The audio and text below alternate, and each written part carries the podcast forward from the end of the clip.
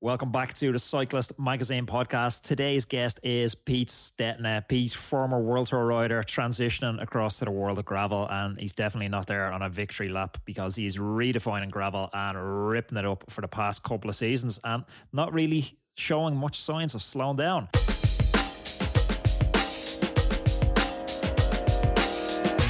Welcome back to the Cyclist Magazine podcast. Um, sitting opposite me, down some digital wires, Alexandra Bell. He would be impressed by what we've got now. it is Anthony Walsh in Dublin, or just outside Dublin, on the end of his microphone, in his studio, fresh back from Iceland. Anthony, it's good to see you again, mate. How are you doing? James, I'm back. I'm back. I made it to round two cut for the prestigious Cyclist Magazine podcast. I'm, I'm feeling pretty pumped about that. That's yeah, no, good. I'm glad to hear that. Uh, I am feeling actually quite tired. Thanks for asking. You can, you might be able to tell. you might, be, you made a little comment just before we came on that my eyes looked like they'd sunken back into my skull by a further millimeter, which is something that I would normally attribute to highly trained athletes, the sunken eye phenomenon. But also, yeah, it's the tired individuals like myself. You look like you're off a big uh, altitude training block, and it's just you've got your sort of train high, sleep low protocol slightly wrong. You've got just a bit too deep into the red, and you know your blood levels, hematocrit's all over the place, and it's like, oh, we might have to pull him out of the upcoming Vuelta. Yeah, no, I'm definitely, I'm, mate, I'm not even getting on the Vuelta squad. I'm probably a San Sebastian kind of like. but it does it does beg a serious question as I was shuffling around bleary eyed this morning, uh, making my making my porridge, wondering at the numbers that I'd seen on the scales this morning. So I weigh myself a strange amount. I'm I wouldn't say I'm obsessed, but I'm I'm definitely on the wrong side of unhealthy when it comes to standing on scales in the morning. I'm putting on weight and I'm tired and I'm not riding as much. And that is not my favorite kind of combination of things. And from your coaching background, how do I kind of begin to undo that before it gets too much of a hold on me? Because I feel like it really has over the last couple of weeks. It's a slide you see a lot of people making, like in the coaching company, you know, the, the larger coaching company, we work with all sorts of athletes, uh, but myself, uh, I typically end up gravitating towards working with people that are close enough to your situation, professionals, you know, bankers, Wall Street type dudes, CEOs that are super busy. And the slide is very gradual. It's rarely a hard turn where people say, okay, now I'm going to choose to neglect my health, work late, sleep poor, not focus on hydration. It's this idea that, okay, I'll chase this very temporary promotion. And when I get to that point, I have a finish line and then I'll start to get my health back. And you're playing this game of rather than balance, you try and play this game of counterbalance where you're like, okay, I'll prioritize work like a lot for the moment. But then when I get to that point, I'll go and reprioritize my health. But the problem is those targets are normally moving goalposts. When you get to that point with work, there's another target, there's another, you know, opportunity to go chasing. And health just slowly erodes. And I always try and get athletes to bring it back to the very basic stuff of like, what are your values in life? Like, is one of your values health? Is one of your values family? Is one of your values spirituality? And if you're truly authentic to yourself and you believe that these values you know are important to you, they need to be scheduled as non-negotiables into your calendar each week. It's back to calendar again. But how? Okay, I'm I'm I'm down with the logic, but it is it's managing to make those non-negotiables actually fundamental and just not prone to being moved around. You know, when you kind of go, yeah, no, I've got that, I've got that in my diary. My alarm clock's set to get up and go and do that ride, but this thing at work's just come up, and I just have to do that first. How do I? That it's, it's escaping that kind of mentality where I just feel beholden to a hierarchy of things as opposed to a kind of flat structure of multiple things I'd like to do on a rotating basis. Yeah, and it's hard. I suppose you do have that hierarchy at the moment, and that's largely the problem a lot of people see that you need to prioritize stuff as not a hierarchical sense that or if there is a hierarchical sense maybe it's exercise goes at the very front of that. Like there's a i seen a meme from a, a world tour cyclist his name escapes me and he was talking about you know he gets up and trains eating sleeping talking to people they're optional. It's like getting up and training. That's the thing that happens every day on the automatic but for most people, the thing that happens on the automatic, it's work. And then within work, if you have a you know a strange or maybe it is quite common situation where work ends up having this work creep like a task just expands to be greater and greater and greater it can be difficult to balance those values with that. And you need to draw hard lines in the sand. I had one point in my life where i'd come back. So my brief uh, background because we haven't talked about it on the podcast before. I went seven years in law school trying to be a lawyer, practiced for about a week, sacked it in after a week and took up a contract riding my bike in France, much to the delight of my parents. They're like seven years in law school, lasted a week in law. Uh, came back to Ireland after you know chasing the pro career and not getting not being very good and saying okay I'm, I'm not going to make it in this game. Came back to Ireland and then experienced what you're experiencing right now, where I'd, I'd taken on too much across multiple businesses to the point where I'd gone a lot further down the road. I'd put on a good chunk of weight. Like I was racing at 68 kilograms. I think I was up at like mid 90s at one point. I was single. I was drinking too much. I was eating too much. I was going out for meals too much. Generally, you'd call it the good life too much. And at the time, I had a coaching company, a cafe, had some other business interests. And over the course of literally two, three days, I burnt everything to the ground because I had a real introspective look at my life and thought the path I'm leading now just doesn't lead me to any happiness. So I shut everything down and much like you would if you're playing a computer game, I said, I've taken a strategic wrong move in this game. Like I've gone the wrong direction. I need to reset. I need to kill myself in this computer game and start again. I'm going back to level one of Sonic here. I'm starting again. And for me, that's it's a pretty extreme. You know, we're gonna have some listeners writing in going, yeah, I sacked off the wife, sacked off the job. now what? Uh, it's an extreme way to do it. But for me, the direction I was going wasn't true to any of those values I talked about. And I needed a hard reset on it. Uh, went away surfing to Bali, went traveling, came back with a blank piece of paper. And I said, okay, now what? And that's where the idea of the podcast came along for me. It's like, okay, what would I do all day for free? And it's like, I started with a place of, I'd love to have inspiring chats with people I admired every day. I was like, okay, well, how can you make any money out of this? How does this, you know, turn into a career? And that's literally where I started. And, you know, I try to help people navigate softer versions of that because it doesn't have to be a hard reset for everyone. But maybe it's saying no to a promotion and prioritizing your health or prioritizing spending some extra time with your partner. And it's it starts with slowly just being aware of the problem and then starting to put those strategies in place to deal with it. Well, I mean, unless you know something I don't, I don't think I'm getting a promotion. Although that would be nice. I feel like I could, I could definitely, I could definitely square this away better if, um, if I was paid slightly more. But I shouldn't really say that on a podcast, should I?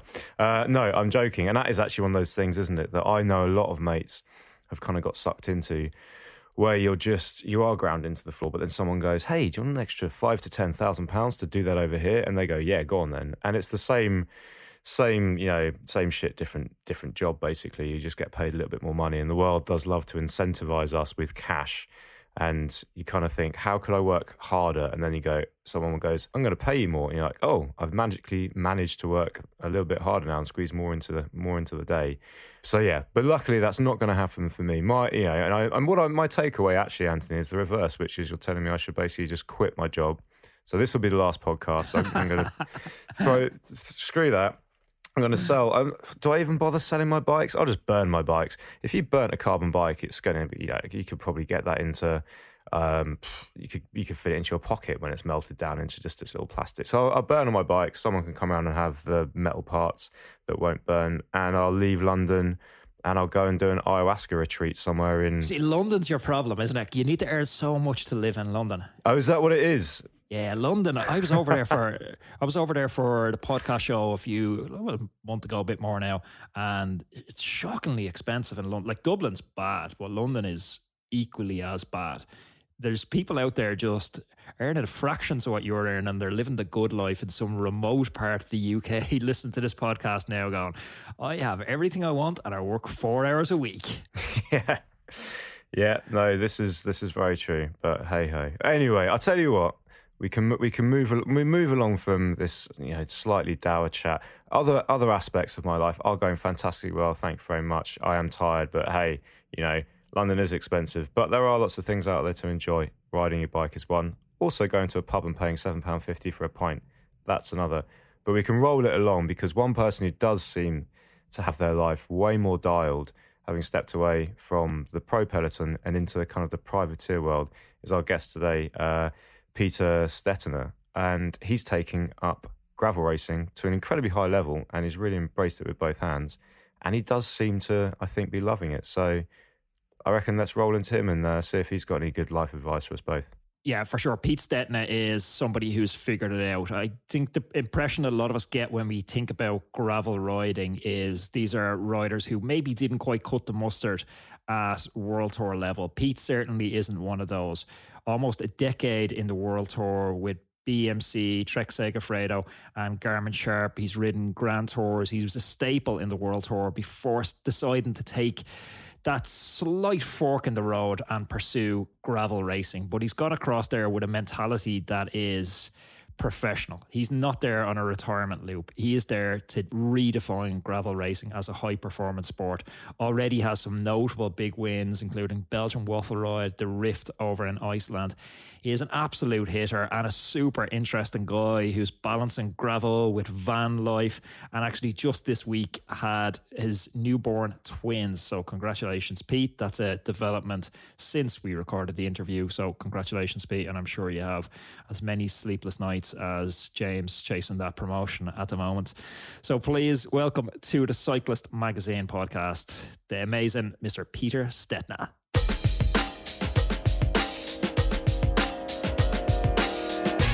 Pete, welcome to Cyclist Magazine podcast. Hey, thank you. It's good to talk to you again. It's good to have you. I was going to say good to have you back, but it's the first time chatting on the Cyclist Magazine podcast. But you obviously been on the Roadman podcast with me, right? So yeah, welcome. I mean, welcome from the Cyclist Magazine side of things. I'm not sure if you know, but Anthony has joined us uh, for the next few episodes. Um, we've been doing this for a long time, so we've got a slightly different audience. We might end up talking to you about things that you and Anthony have uh, spoken about before. There's also a whole heap that you've been doing this year. I was just counting up the number of races that mm. you've hmm. done so far. And for someone that ostensibly is retired, I know that obviously you're still racing, but you know, in, in terms yeah. of yeah. retired from the pro scene, from the world tour, from racing, uh, in the eyes of the UCI, yes. I in the retired. eyes of the UCI, and do anybody else any else any eyes matter? No, it's just the ones from Aigle looking looking down on us. Um, you've raced 15 races, I think, this year already, um, but they have all been and tell me how you describe it now. As a privateer in gravel, or would you prefer different types of words, off roading only? Uh, are you a privateer? Are you employed by yourself? Or are you an amateur technically? How does it work? Uh, I am a privateer, and that is a term in, you know, can, I think it means different things in different professions. But, um, you know, funny enough, that was kind of a, a term that me and some some video guys started in a project in 2020 as I jumped into this you know uh, gravel individual space and um, because it is you know it's it's on your own you know i am self-funded i create my own endorsements my own projects all of that um, my own deals and i create my race budget out of that i create my salary to pay my mortgage out of that and everything. So it is entirely a one person small business. Um, and it was funny we kind of was like we you know we came up with this privateer term, even though I guess you know guys have kind of done this in the mountain bike world for for years. Um, and and as my career kind of became fruitful, uh, everyone started using the term, and now it's like an industry term. Like, oh, there's a bunch of other racers who are like, oh, I'm going the privateer model next year. I'm like, yeah, I had to look it up because I thought it was kind of like uh, some sort of pirate. I was like, this sounds kind of cool. Maybe Pete's also like aboard a ship two days a week and he's abducting cargo vessels yeah, or something. Swashbuckling the uh, the gravel seas, man. you know, swashbuckling is the word, but it's funny because, in a sense, people cycling started from privateers. You know, the Tour de France, mm-hmm. obviously, people were doing all kinds of mad bike races, you know, Madison Square Gardens, people racing high wheelers, all that sort of stuff at the end of, you know, from the sort of 1860s onwards, I guess, as bikes evolved. But then the big race came along, 1903 Tour de France. Everyone was a privateer. Mm. It was run by a bloke who owned a newspaper, and he said, Right, come on, guys, come and sign up to this, and we'll give you whatever it was, some stipend of like 15 francs a day or something just to cover your food. And if you yeah. win, great. If you don't, see you later. If you get punched, stabbed, mugged on the way, we, you know, no one's going to pick you up off the road.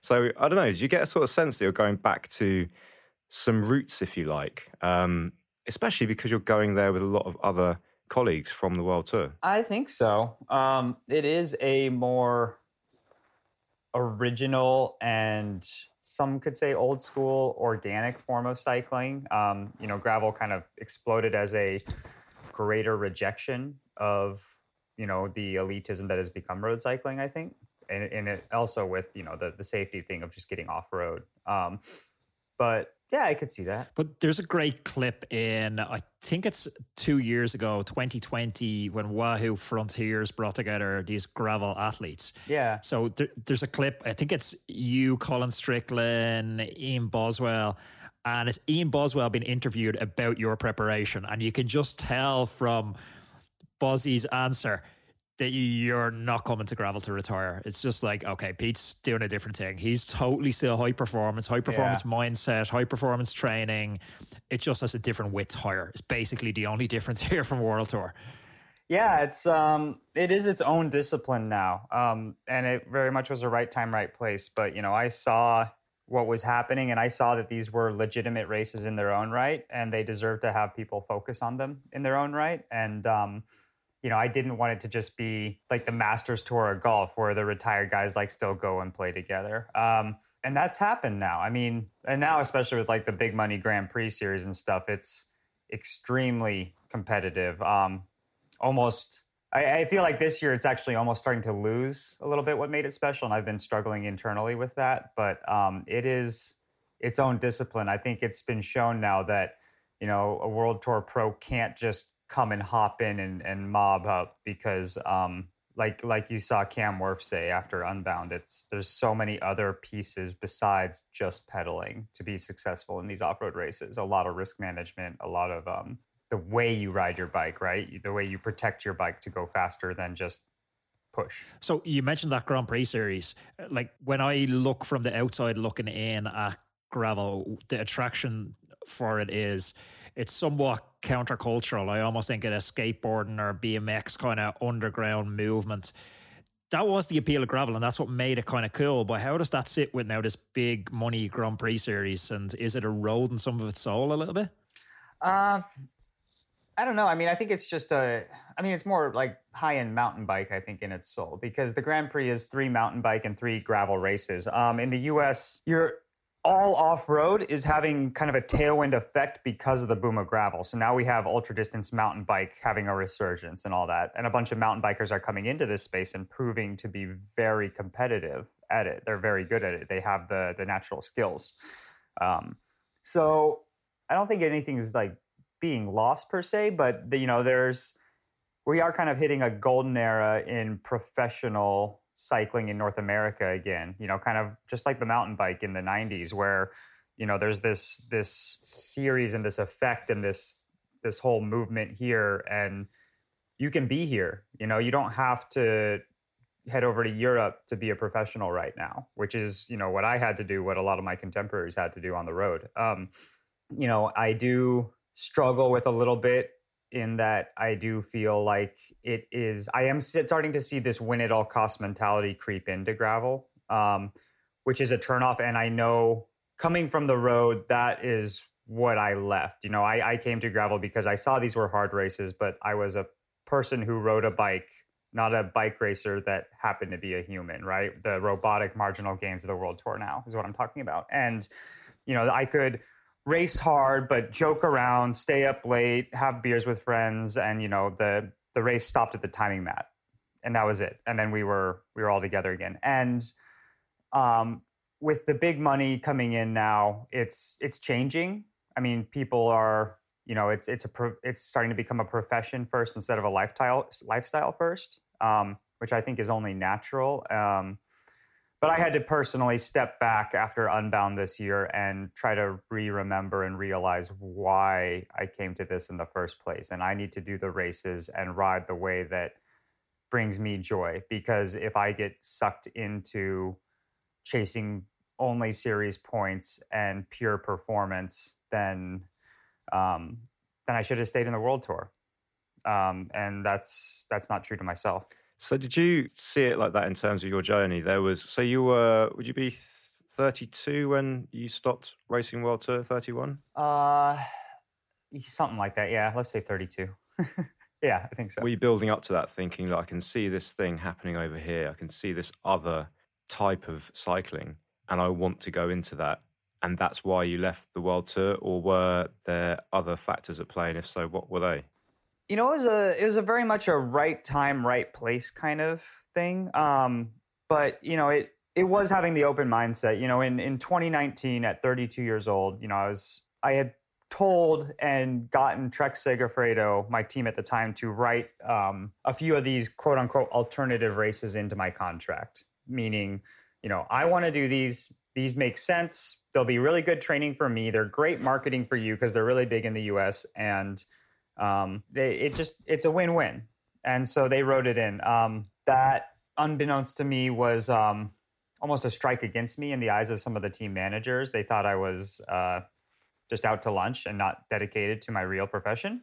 Um, they thought I was just on a or kind of like a retirement tour, um, not dedicated. So um, I continued to race, and then when it came, and it proved fruitful. I mean, the the eye opening experience that was gravel, the the marketing boom buoyed by it, uh, all of it it got my my mental wheels turning. But you know, it's when you grow up as as a bike rider, and I'm sure you guys can relate. Like you're told the the World Tour and the Tour de France, that's the holy grail. Like you you want to strive for that to make it. Um, so I didn't want to consciously give that up. Like you know that that's a scary leap, um, and, and, it seems stupid. No one had done that, you know. Um, so coming contract time, my idea was to kind of still do both.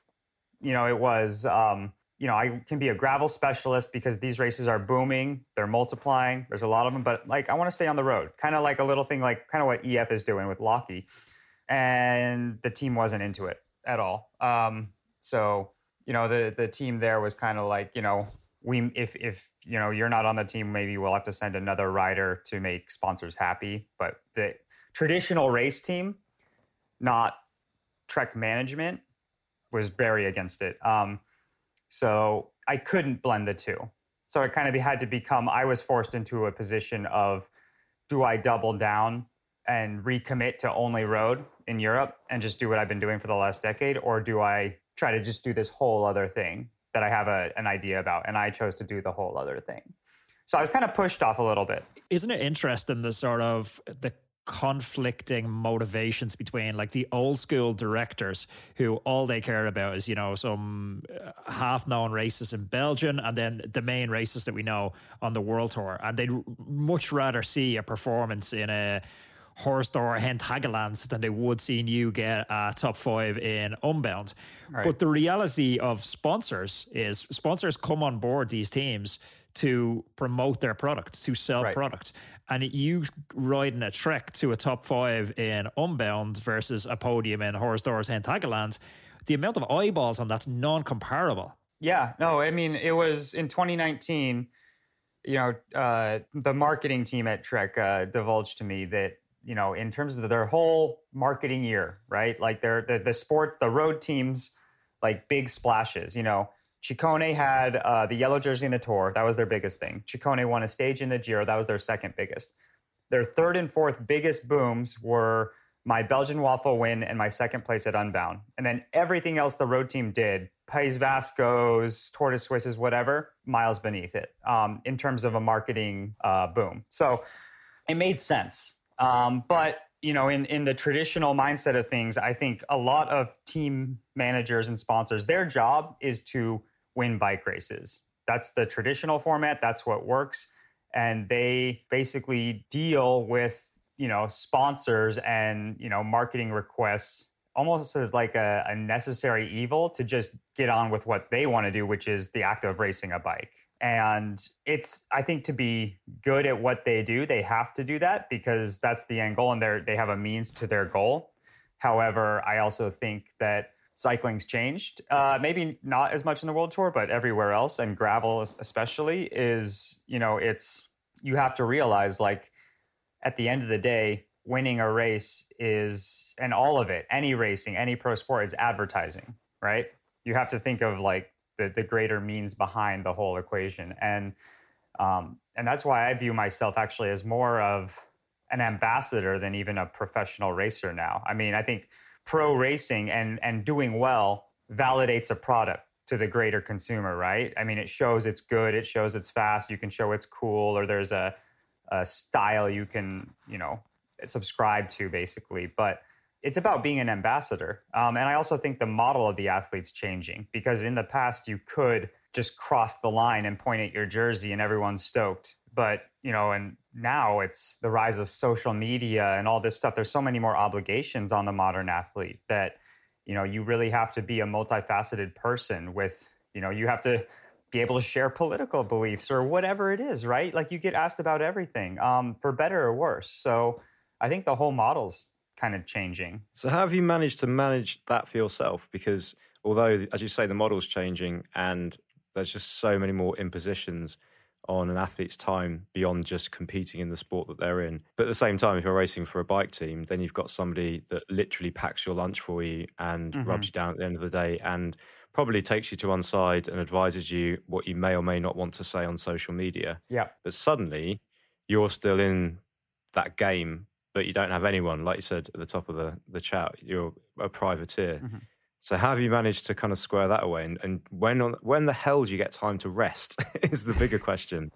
Um, I am busier now than I ever was. You know, I think I do probably seventy hour weeks around, I guess, privateering. You could say, of which maybe, you know, twenty five are training. I'm still trying to do pro hours. Um, so there's a lot of other stuff. You know, social media is a big request. Uh, calls, planning logistics, budgeting, all of that stuff. Um, so no, I yeah, it's it's busy, but it's all fun work. You know, it's your project, it's your small business, it's your startup, and it's your baby, and it's something I'm more passionate about. I think I personally enjoy the business of cycling almost as much as the race. I like trying to understand it. Um, yeah, it's uh, but it, it's a lot. Um, and you you also uh, it has been a trial by fire. You know, I think um, yeah, you know, I've gotten in trouble on social media plenty of times in my career, in gravel and in, in the road days before, and you learn what to say, what not to say, um, and uh, and all of that. I think um, it is interesting right now that I don't think not anyone from the road could just come to gravel. You do have to have an entrepreneurial mindset. I mean, I will be the first to tell you that you know I am not the most talented racer in the world. Um, I was on on a good day, I was you know a top twenty climber in the world tour on my day, but you know I was not the big winner. Um, but I don't think any rider with just the legs could come in. I think you need that entrepreneurial mindset and that work ethic to really succeed right now. And I don't know if that'll change. I don't know if we're going to start seeing more of like the the factory team model coming into gravel where people literally just have to race their bikes. Um, you know, time will tell. I think as a fan, why I love it is we're starting to see personalities again through gravel. Mm. And I think as a 16 year old or 17 year old who's listening to this podcast and they're starting to think about, you know, what it means to make it and the Patrick Lefevere idea of make it, there's only one way to make it. It's getting into the world tour and then winning the biggest bike races in the world. Right. But now guys like you, Ted King, Colin Strickland, you're opening up these new avenues of what it means to make it in gravel. But then there's also other creators out there showing what it means to make it. You know, you can spin up a YouTube channel about cycling, travel the world, ride your bike 25 hours a week, and get paid by big brands to do this. You could start a podcast. Yep. You know, there's loads of different ways to make it in cycling now. And that's changed in the last 10 years. And, you know, you're largely to thank for creating one of those avenues. Oh, thank you. Um, and that is, uh, you know, that's that's where I see us all is like we're all obsessed with bikes, and we all want to do bikes, right? And we're all trying to get. That's my end goal, right? Like whatever that is, I want to get paid to do bikes. Right now, I love racing. I'm a competitive ass. Like I just, you know, I want to. I, I want to go fast for a little while. Um, I know that's going to change someday. You know, you know, you guys are having, you know, your podcasts and your magazine, and and you are getting paid to do bikes and live in this world. So I think we're all kind of following that same dream a little bit. Um, and the world is so big and vast with so many opportunities that if you can find if you are that 16 year old and you can find something that sets you apart, whatever that is, there's so many possibilities. Just be creative, then um, the, the opportunity's there. Does it need a different motivation piece? Because if I look at the tour right now, and I know the last two years have been an exception with uh, COVID restrictions on fans, but back now the crowds are at the tour at the top of Le Super Planche de Belfi last week. Mm-hmm. The fans are there. Gravel, we don't typically see that. It's through a different motivation. I know when I was racing and the fans were there, it, it's almost it's like taking a gel when you hit them fans. It's like, oh my god, I'm I'm, yeah. I'm powered off their energy almost. I mean, I'll I mean, yeah, the, the the fans in the Tour de France or the Tour of the Basque Country are unlike anything else, and it's such a high. Um, that's something I'll always miss, and that's so unique to big European road racing. Um, gravel's more of a participant sport. It's not so much a spectator sport. Um, I think they're still trying to crack the egg on how to live stream it for fans. But I think at the end of the day, it's it really is just we're out there with a few thousand friends trying to have this crazy adventure together and then share the stories afterwards. Um, but yeah, it's it's its power is in like kind of like the Iron Man. It's it's participant based, right? And of course, there's a bit of a spotlight on on the the folks in the front. How does it kind of unfold compared to a world tour race? So your average gravel race. So I'm thinking you've got that as much as you have the fans lining the road um, up Alpe d'Huez um, somewhere in the Basque Country, cheering you on, and mm-hmm. like Anthony says, you know that's a massive amount of motivation and impetus to keep pushing. You do something like Unbound, and we see the pictures over here in the UK, and there's a lot of nothing, a lot of flat unboundless nothing. and I'm assuming you find yourself on your own quite a lot of the time. Whereas yeah. once upon a time, you're kind of in this big rolling office where you can kind of sit up, eat, have a chat to your mate who might not even be on your team. It's just somebody that you know because you're spending three weeks with the person. Right. How do you kind of find, or is there that same sense of camaraderie for starters? And, and when there isn't, how are you pulling yourself along?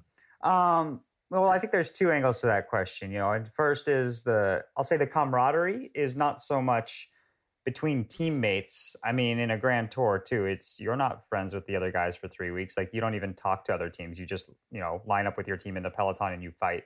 Um, and Laurens ten Dam actually said it best. He was like, "Man, like, like now that I have this gravel thing, like, I just wish that like at the end of the Tour de France when you finish. This is a direct quote from Laurens, but like." You finish on the on the Champs Elysees.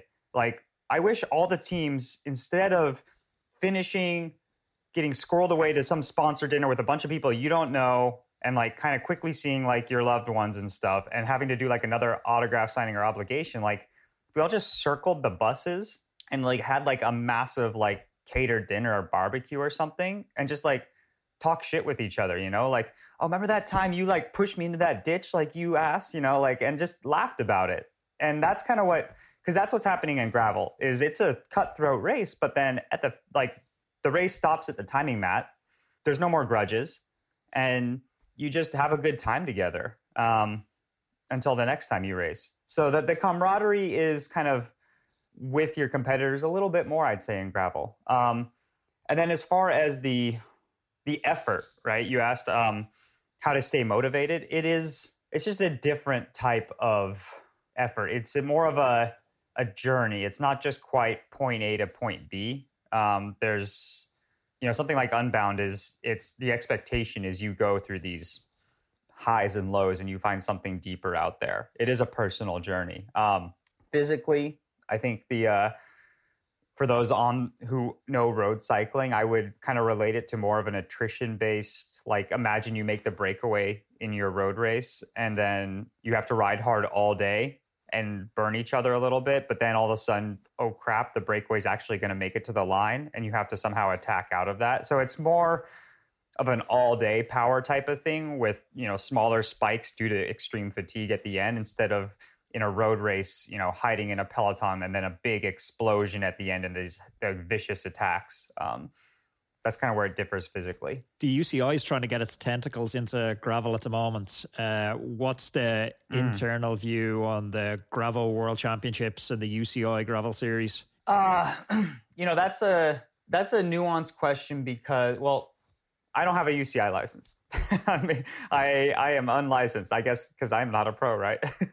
um, it's we a bunch of uh, my my colleagues and I, you know, we started talking in the off season as the UCI started making these moves. Um, and I think the end decision just kind of came down to a mutual respect and a lack of it from the UCI, actually, um, because you know, as far as we can tell, you know, the UCI never tried to come here and figure it out and talk to us and see why is expanding, why why is this so successful, what is this anomaly? They just were like, gravel, we're going to do that, and we're going to make money doing that.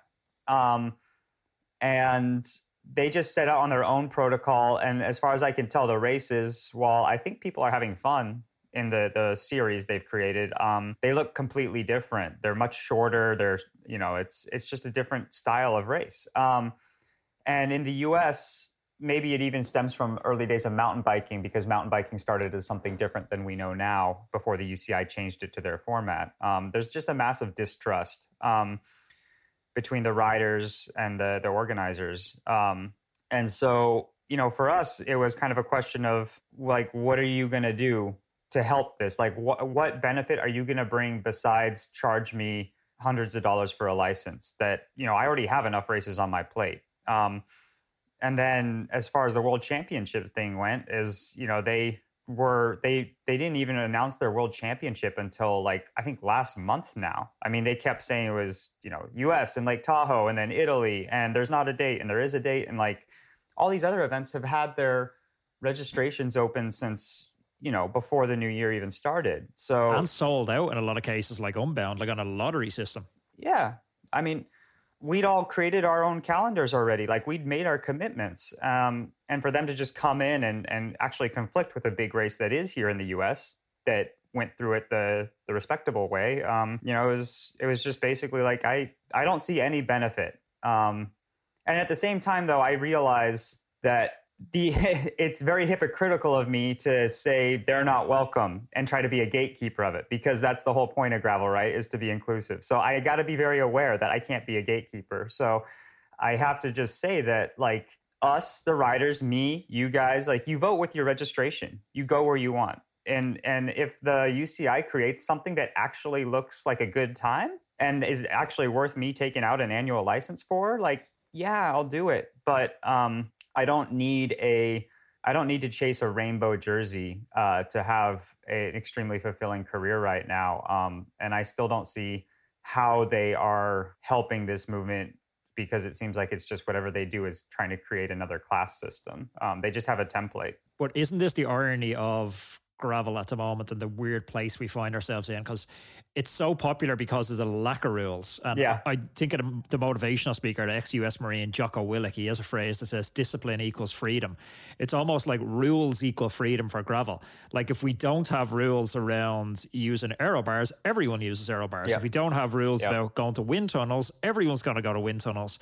And then the lack of rules is actually what stifles the coolness of it. It's true it's such a weird spot right now and there is not a right answer. I mean it is like it's and, and it sounds so dumb to say it's like it's a feeling you have to kind of understand and, and i've made my career on analyzing and, and trying to understand what makes this special and to be good at, at that right? And it is everyone talks about the rightfully mocked you know spirit of gravel and the unwritten rules and all this stuff and i can tell you like they exist because it's it's kind of a feeling of like this is why it's rad. But as things expand, as things get bigger, and not everyone has the same understanding of what is cool and rad that that starts to change. And i agree. I think you there are rules. I mean safety is a big one. There's a lot of bad crashes in gravel because there are a lack of rules right? There and and i think rules have a time and a place. Um yeah but i just i mean the uci is not necessarily bringing that. Um, it just doesn't. Yeah, and, and also what I think is happening in my crystal ball is um, I think the UCI is going to own gravel in Europe because as far as I can tell, and you guys please correct me if I'm wrong, but you know this this gravel racing thing is so big here. I mean, we have conflicting weekends with races nationwide. We have like 700 gravel events in the US. Like we don't need more, right? But Europe, as as as best I understand it, is uh, gravel is very popular, but gravel racing isn't quite there yet. It seems like you guys are very gravel racing curious, even though like bike packing adventures, ultra days on the bike are alive and well. Um, and so I think, and, and in the in Europe, the UCI isn't as as um, questioned as it is here in the US. There's not as big of a distrust. Like you know, if you guys want to go race a bike, you're like, oh yeah, you take a license. You know, that's kind of what happens in Belgium. Hey, you want to race a bike, you take out a UCI license. So I think the UCI realizes and possibly thinks that you know gravel is going to be hard to get into here in the US, even though this is kind of like the the stronghold of it. Um, and they're going to create their own template and tap that entire European market. And I think European gravel and American gravel are going to look and feel entirely different. That's just my my hunch. And what does, um, for example, uh, your family make of it? Because your your uncle was a racer, your dad was a racer, and your granddad raced. Uh, even though um, mm. you also had some musicians in the family, I think, as well. So obviously, you, you could have been up on the yeah. world. You know, you could have been seeing Carmen at the opera, I'm sure, as well as racing across uh, prairies in Kansas. Oh no, I'm tone deaf, man. oh really?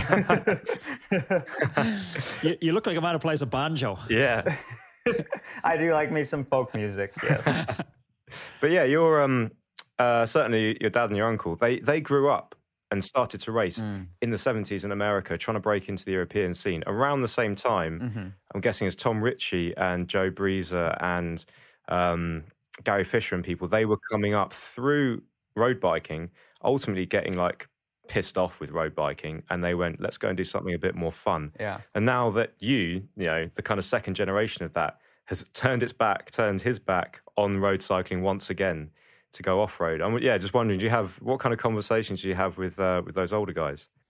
That's funny. It's pretty cyclical, isn't it? Um, you know, and I bet you road's going to be hot as soon as you know there's another yeah super champ in the U.S. Like a you know if we have another Lance or something. You know, um, yeah. You know, my family. Um, they're just happy for me. You know, they. My wife tells me, my mom and my sisters, who you know grew up with me doing my world tour road stuff, just. Uh, they say I smile more than I ever have. I'm I'm a happier racer. I'm not as stressed. So um, you know, this is the best call I've made for my career. It fits my personality more. Um, you know, I can say no to a race and go to an important family reunion because that's actually celebrated in gravel, right? Like people are, you know, it's it's about being relatable. Um, you know, my dad, and my uncle, um, it's bike racing, man. They just they're stoked on it. They want to hear the stories they like the adventures. Um, and it's even funny enough, like uh, I had a call with Gary Fisher last week actually, because he's about to give a conference talk, and he's like, you know, like I'm going to talk about gravel too. Like I want to get your insight. I was like, dude, just basically, it's exactly what you did with the mountain bike in the '80s, and just put yourself in today's modern market. it's the same thing, the same feeling. I think there's a load of listeners out there, Pete, that are intrigued by gravel. And this has sort of prompted uh, something that I'm working on at the moment because we have this idea of gravel pro. You know, you're calling it privateer, people are calling it gravel pro. Yep. But I was chatting to a buddy, I was like, there's, there's no entry level. To, call myself a pro cyclist, I need to be hitting minimum wage. You know, maybe I would discount mm-hmm. Conti riders as pros, and mm-hmm. from pro Conti up, I would call them pro bike riders. You need a contract, you need a wage, you need a team. But to be a pro on gravel, you don't really need anything, only to be able to sustain a lifestyle to get to the races and do it. So, sort of tongue in cheek, on my podcast, I'm like, okay, I'm going to be a gravel pro. Yeah. So I had the idea that I was going to train for six months, kind of on the quiet, and then start going to these races. Then I was like, no, gravel's about telling the story. So I'm like, I'm going to show up in terrible shape, get my head kicked in because it's more identifiable for listeners. Because you, Ted King, Colin, all the hitters, you guys speak about this. You're, you're in the tech matrix of this techno bubble and 42 tires, 38 tires, knobbly skinnies, check yeah, yeah. ratios. Most of our everyday listeners to this podcast it, it's lost on them. They're struggling to figure out and just getting on top of road tech. And now we're moving into gravel where they're being introduced to like job security, man. you gotta you gotta follow your your favorite pros to understand what they're running, so you have the best chance of success. I mean, yeah. but but this is it. So help help break down both for the listeners and for me, like this new language in gravel. Like, what tires are you guys running, or how much is that changing event to event? Oh, every event. I change my setup a little bit, uh, especially tires. You know, it's um, gravel is so equipment specific. I mean, tire pressure to the you know percentage points of PSIs and stuff and thinking about how they're going to heat up throughout the day, gear size, gear ratios, internal rim widths, way more than I ever did on the road. But um, on it's not on mountain bikers understand that better because mountain bikers already do that. Um, but yeah, I mean, it's a flat tire will ruin your day out there, um, especially if it's a bad one like a sliced sidewall. So it's not just about, as I said, pedaling. It's about like you know the the right tire pressure is going to mitigate your upper body um, fatigue and stuff. Because if you think of your tires, that's actually your original form of suspension, right? That's what cushions the bump underneath the road, you know, from the road to your body. Um, it's and the widths it's about hooking up it's about not using too much energy like a mountain bike tire but still protecting yourself um, there's so many things and then there's like what you're bringing like the tire plugs the the fix it setup and all of that you know like i had no idea these plugs were even a thing i'm doing the rifts next week oh you're gonna have so much fun you're bringing plugs? I'm like plugs. Yeah. What the hell are pl- like butt plugs? What am I? What are you talking about? Plugs? yeah, man, tire plugs. Uh, you gotta. They're these amazing little Kevlar needles that because uh, you got to be running tubeless. First of all, if anyone out there listening is running tubes, you're messing up, man. Just it, tubeless and sealant.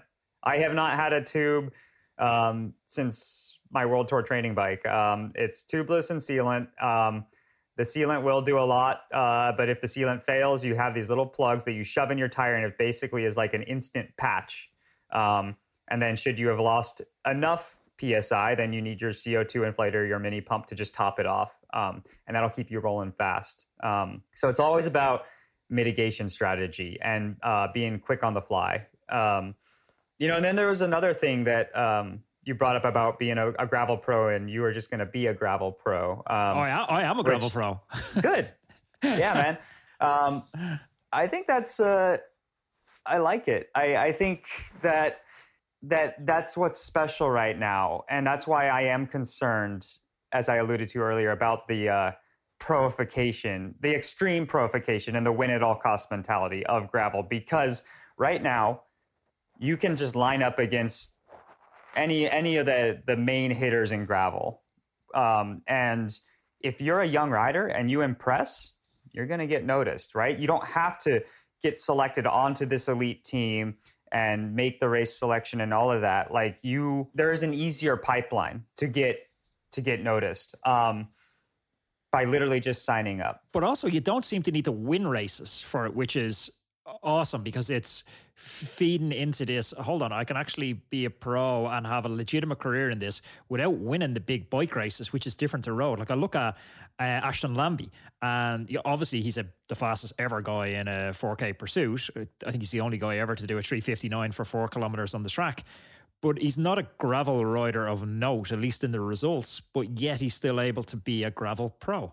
I mean, he has a story. Um, I mean, Ashton wouldn't be able to do what he does, and he's a good friend of mine, actually. Um, he wouldn't be able to do what he does without his accolades on the track. I mean, you need something that sets you apart. Um, and I think he's got he he knows because his story is he actually started on gravel before he ever went to the track. Just that's he rode on a grass track even. Um, and he was doing these ultra endurance like all day across state things. So it is about a story and I think performing still counts at the end of the day. I think you have to be fast enough to like you don't have to win every race, right? You don't have to be the the race killer. You have to be able to go fast enough to show you're relevant to to have a talking point, but beyond that you you know you're an ambassador really um, and it's about having that story. But you know, and then that's kind of what I was getting to though is that as soon as you start having these custom molded aero bars and wind tunnel tests and gravel and all this stuff and and if that becomes the norm then the cost to enter is so high that is prohibitive to the talented rider who just wants to hop into the race and should they you know have the legs to go toe to toe with us and get noticed all of a sudden it's like oh wait no actually you know you need to be able to have the funds or have your parents you know send you to the wind tunnel and all these you know barriers to entry to actually be competitive. And i see that's happened in the road right? Especially with time trials. If you don't have these fancy ass aero bars now like you're you're losing 50 watts or whatever they say. So it's I see where that that has I see the end result of that, and that's kind of why I'm very against all like all the the marginal gains creeping into gravel because I lived that on the other side. I can see Anthony's eyes going in a in a way where he's thinking, okay, this is stacking up. I could be quite good at this. We don't need, I don't need to be in a wind tunnel. I don't need fancy kit. Uh, I don't necessarily need to win, but I do need to be a good ambassador. And I have definitely got legs for my road days. This could work out well. But I want to come back to the point where you didn't yeah. really know what tire plugs were. And I feel like uh-huh. I feel like we really need to address what Anthony needs to be packing to take to Iceland for the Rift. Okay, so the Rift. Oh man. Well, first of all, make sure your credit card is topped off because the cost of living is really high in Iceland. I, I just just rented a car and I know that it was rough.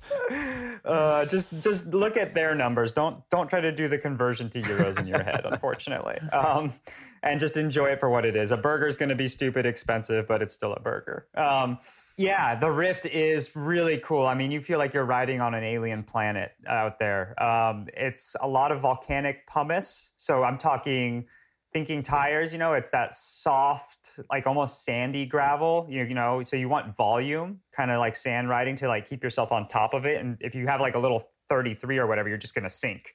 Um, so what do you like, 42s or wider? Yeah, I rode 42s last year. I think Colin had 42s there as well. Um, and uh, you need a really nice range of gears because some of those steep run ups, um, you're like riding up the sides of these like volcanoes. Um, super cool, like otherworldly. But um, you know, so definitely have your mountain bike shoes on, no road cleats. You know, sometimes people run road cleats if you're like, I'm not going to actually need to unclip in this gravel race. You will be running and walking at Iceland due to these 30% run ups and uh, multiple creek crossings that could be like waist deep, um, depending on on the conditions. Um, so you definitely want your mountain bike shoes. You want your 42 tires. I would say don't go less than a 38. Um, I would say 40 to 45 is even better. Something with some little bit of side knobs, some lower rolling resistance, um, just because there is a lot of pavement out there too. Um, and uh, definitely a rain jacket no matter what, because the weather just like it literally turns on a dime out there. Uh, it can be sunny, and then all of a sudden there's a squall that comes through and uh, and then there's just there's there's one section of like 20 miles, like 30k of washboard from hell, and it's gonna break your soul.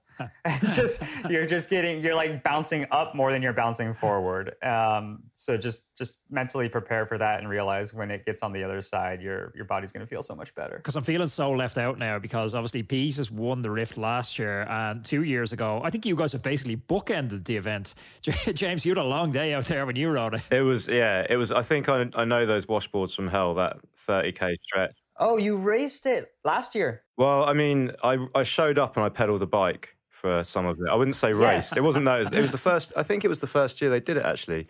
Uh, and I had a Lauf, oh, okay. Lauf okay. True Grit bike and had um, a Lauf fork on it, which for people that don't know is mm. basically it's a really clever fork. Oh, it's wild. The, the guy who designed it used to work in um, uh, human prosthetics, and it came from a kind of type of walking assistance mm. thing. So it's not actually carbon fiber leaf springs; it's a fiberglass sort of leaf spring. Anyway, I'm getting off the subject.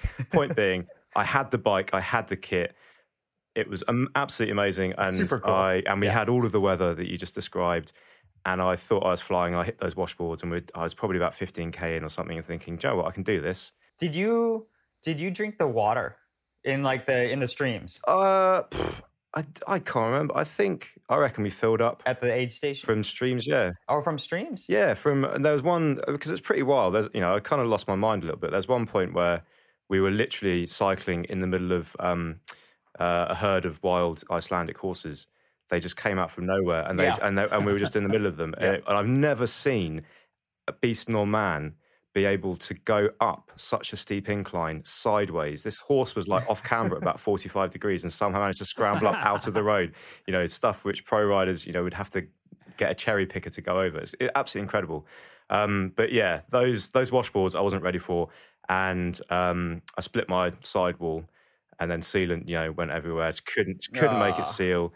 Eventually, uh, got a tube in there, rode that, split that, got another tube, rode that, split that, Oof. and probably about 20k away from town. I was just like, you know, f this. I'm just this isn't my bike. I borrowed it from Lauf. I'm just going to ride the rim. So I rode that for rode that for a long time. And this this English lad came past. He's like, all right, mate, where are you going with that? And I was like, well, I'm trying to get back to town.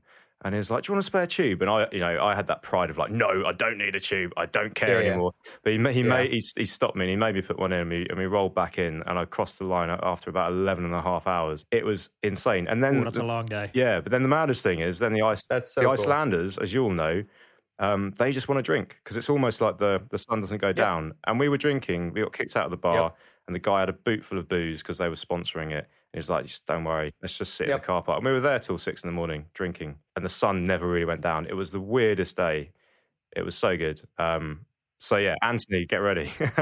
that's the whole point, man. Like that's the gravel experience that I think everyone loves, and you know they're doing it right over there. That's amazing. Um, yeah, I asked about the water because they in the even in the race book they're like, oh yeah, you can, you know, there are the aid stations, but you can just fill up your bottle in the streams. They're pure. And then I was you know riding through there and I saw like the horses and the, the sheep still. And I was like, I don't want to trust this. but um, I know a lot of people who did just like just gulp out of the yeah. stream. So um, it's different though. Like you were six and a half hours, B. Jeb's is 11 and a half hours. There's a certain yeah. Bear Grylls survival you need for that. But we went through the same things and we can relate on the washboards and the horses running up the and all of that. That's what's so cool about it. And drinking our faces off in, under the midnight sun. Yeah, know? yeah. But what I was going to ask you, what what spares do you take? Because again, if you're a world tour, going back to the world tour versus the gravel kind of contrast, mm. you just you you've got a car full of bikes and spares, and you've got a service course in Belgium or whatever. Right. You've got absolutely everything you could wish for, and you don't have to lift an Allen key. But when you're out there racing, um, racing the Rift, racing Unbound, something like that, you've got to be really quite self-supported. Yeah. But you also can't weigh yourself down. So what do you take in the way of spares? And at what point do you go, I'm shit canning this. There's no point in me trying to fix this because the race is gone. Or do you always make sure you can get to the end? Well, it's you know, yeah, gravel is definitely uh it's it's hallowed in in self-sufficiency. Like the the kind of point is you you finish no matter what right? You try to race, but if things go pear shaped, you have you find another adventure. There's some other silver lining out there, right? Like you know, last year in Big Sugar, I was taken out of the running by flats, you know, and and I was I think in fifth place chasing, and I came up on a a brewery in the middle of the in the middle of the woods. Like one of the aid stations was at this brewery in the forest in the middle of Arkansas, and I was just like you know, I looked around at everyone filling their bottles really fast and grabbing gels and taking off, and I realized like the wind was quite far, you know, ahead. Um, and I just realized in that moment, like, no, I, want, I want a beer.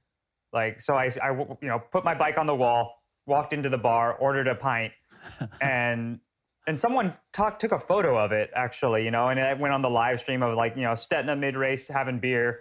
Um, and funnily enough, that I shared it later. Um, that got more likes than me winning Crusher and the Tushar, which is a very big gravel race. Um, and it, that shows how, you know, it winning is not everything in gravel still, which is pretty cool. So um, it is about being self sufficient. It's about finding your own adventure and your best day on the bike out there, whatever that means. It means something different for everyone. Uh, and so, as far as provisions to succeed, I think you need to weigh the course and the potential catastrophe.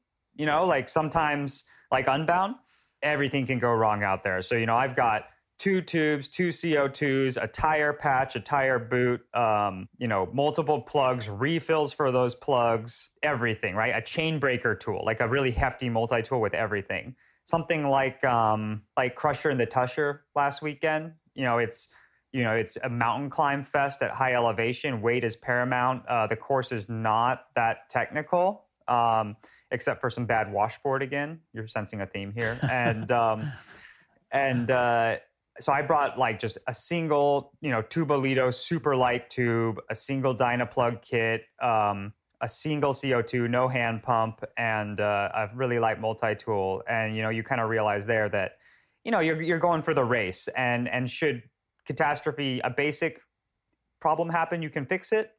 And should something really bad happen, you know, I was selfishly going to try to, you know, rely on a, a good Samaritan further back and, you know, get help, you know, 30 minutes later, but somehow finish the day. Um, you kind of like my girlfriend going out training, or I'd be like, "You bring in, you bring in tube and pump." She's like, "Don't even know how to use them. There's no point. Someone will stop and help me."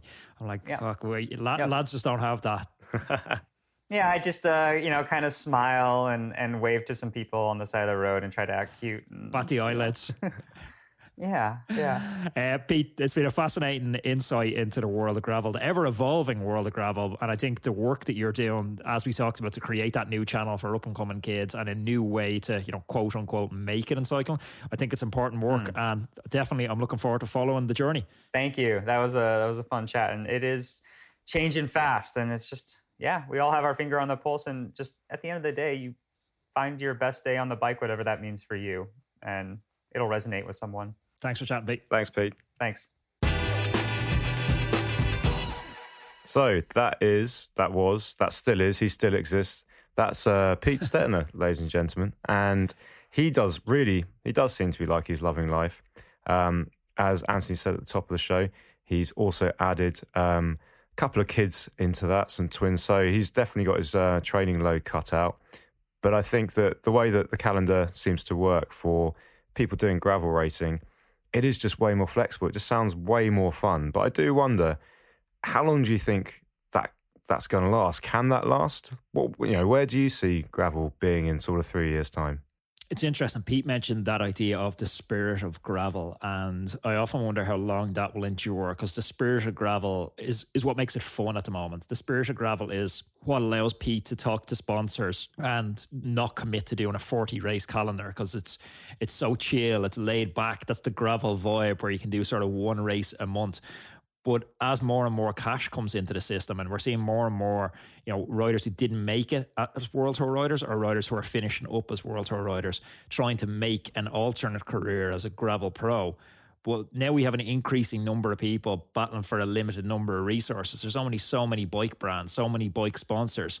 So as competition for those sort of privateer spots increases, I'm wondering will the bike companies or these brands that are investing in these athletes start to turn the screws a little bit and tighten up or just require a little more of these athletes? Will they require them to attend more races, to create more content, to do more PR work? And does that in itself then erode the spirit of gravel? Like, are we in this perfect sweet spot right now?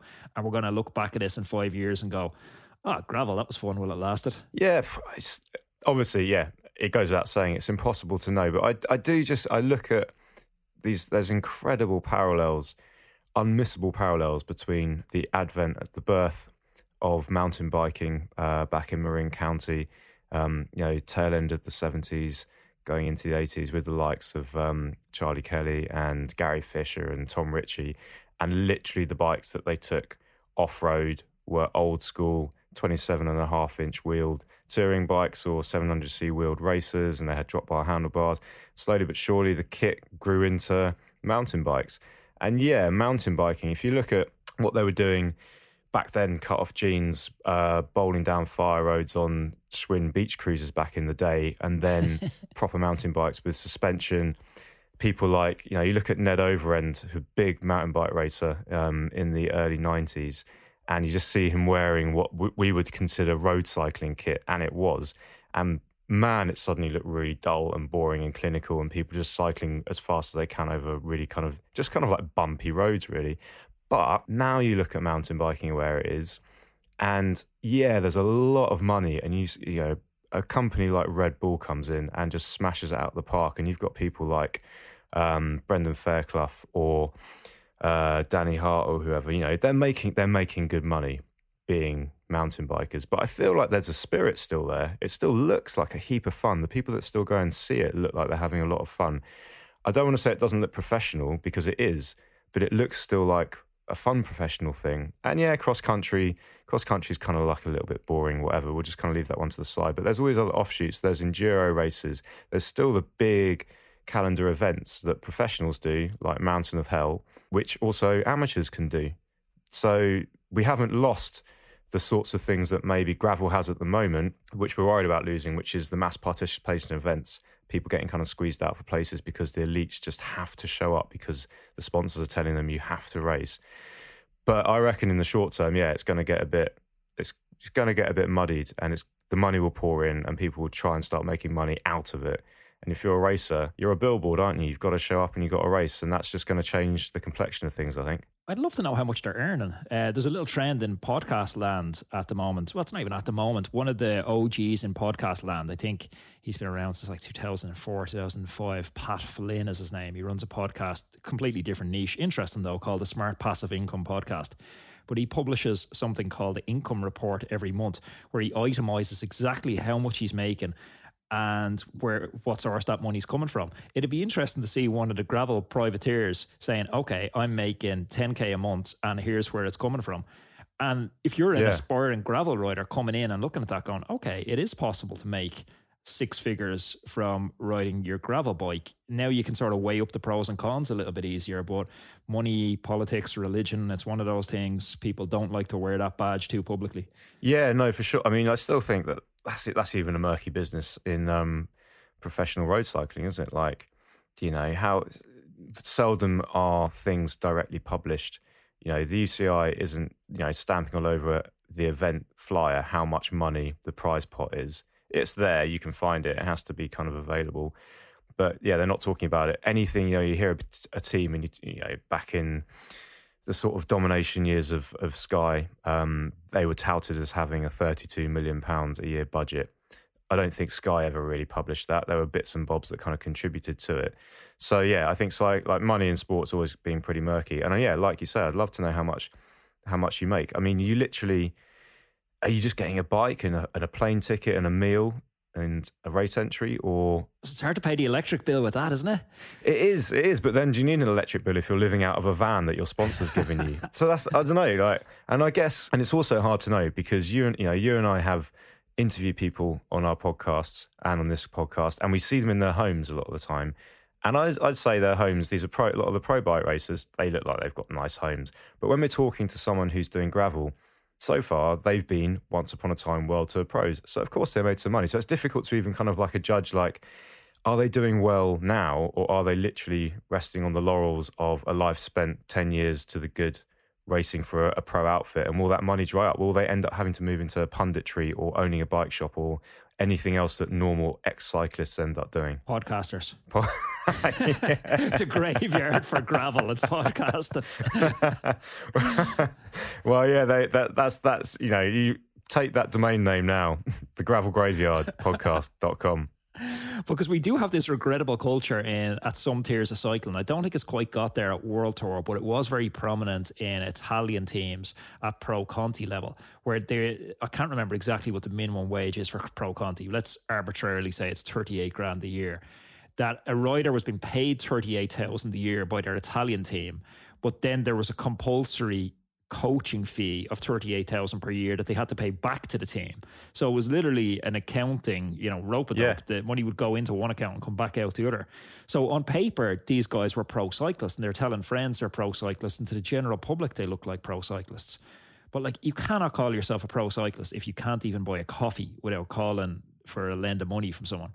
I mean, that's that's, that's absolutely mad because that's akin to what they call used to call, well, I still call it sharecropping, which is basically you get people working your land, and you say, right, you can have if as much corn as you can grow and you can sell at market, you can keep it. You just have to rent the land back off me, and you and the land never yields enough corn to be able to make let you make any money. So you're always effectively either break even or, or be becoming slowly indebted to the person who is renting you the farm, which is growing your corn which is totally illegal. You basically just get someone backed into a corner where where they can't escape because they've amassed debt and they end up just working for you because ultimately that corn is getting sold and that money is going back to the person that owns the farm and it's the same that is it's so illegal that's absolutely insane that that could happen So I feel like that's why people tune into this podcast. That's aerodynamic. You can bring these agricultural pyramid scheme stories into the podcast that I just haven't got access to.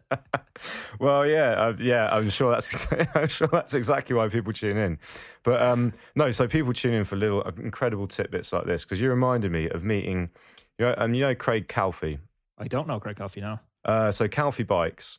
Calfee made Greg LeMond's um, uh, carbon fiber Tour de France bike in 1991, I think. So it's Amazing. the first first full carbon fiber bike to be raced at the Tour de France. It didn't win, I don't think. Did the one win in 91? Maybe it did. We might have to scratch that little last detail out. Or we can just leave it in because not even, I don't, you know, bike journalists don't know don't know shit without Google in front of Just them. say he did win. There you go. LeMond, congratulations. Yeah, yeah. But anyway, point being, Calfee made this bike. Calfee was this little um, Californian upstart working in carbon fiber. Greg LeMond was like, hey, this stuff seems pretty cool. Let's make a bike out of it. So they did that. Anyway, fast forward multiple years, people were like, wow, Calfee bike, that's that's great. We want to have Calfee bikes on our team. So he goes to Patrick Lefevere. Patrick Lefevere says, uh, yeah, we'd like however many race bikes you need to supply in a year. Calfee goes, okay, cool. And then Patrick Lefevere goes, and next year we'd like another 200. And Calfee's like, well, why, man? And he's like, well, because the guys are going to have to sell them at the end of the year to be able to make any money. We're going to need another 200 bikes. And Calfee's like, dude, dude my, my bikes will last three, four, five, six years. Just repaint them. And it's this disconnect. And I just remember that story sticking in my head being like, wow, imagine that. Like you look at the people on TV. Imagine if Ronaldo had to sell his boots at the end of the season just to be able to show up next week in a car to be able to get to the training ground. It's just insane. We are still in a weird place in cycling where it's largely dominated. I think that's why the Tour Femme kicking off this week has been super important for cycling as a, a milestone because it's it's run by middle-aged white dudes in Belgium. And it's old school. Like Patrick Lefevere, the debate around Cavendish, should he bring him to the tour? Should he not bring him to the tour? You would think the sponsors would put a little bit of pressure on Patrick Lefevere to bring Cavendish, the all-time leader of or joint all-time stage winner with Eddie Merckx. But the reality was, not only were all the sponsors for Quickstep Belgium, they're all from Patrick Lefevere's hometown. He doesn't care whatsoever. None of the sponsors gave him any pressure. They're drinking buddies, they're golf buddies, they're all school friends. They're tied in on five, six year deals. They do not care about Mark Cavendish winning stages. Yeah. Well, yeah, I mean, yeah, that is right. So I'm not sure what we've achieved here other than to really highlight the, the very murky side of cycling. And but also, you know, just to highlight just how lovely gravel is at the moment. Because as far as we know, none of this stuff is happening. And there's no Patrick Lefevere who is do you say you say Lefevre? Is that am I have I been saying it wrong all this time? I probably have. Possibly both for saying it wrong. there's no there's no snowy haired puppet master behind the scenes. Although Patrick, if you're listening to this, I mean that with the greatest respect because uh, I've always seen him as a bit of a kind of Alex Ferguson sort of bloke. Um, there's there's another podcast on what we think of Patrick Lefevere and what yeah, other people do. yeah, he's an interesting guy. I don't, I don't have that many hard opinions on him, but you're obviously harbouring some sort of resentment. But I think we're going to leave that one for another week. Maybe chop that last little bit. that can be a bit that does hit the co- chopping room floor. So. So, folks, thank you for tuning in to another episode of Cyclist Magazine podcast. Pete said it was amazing. And as, as always, James, you were enlightening, entertaining, and agriculturally significant in this podcast. And if I can only ever be one thing, it's agriculturally significant. Although I did almost see you just say the word. As ever, James, you were passable. thanks, folks. Anthony, thanks, man.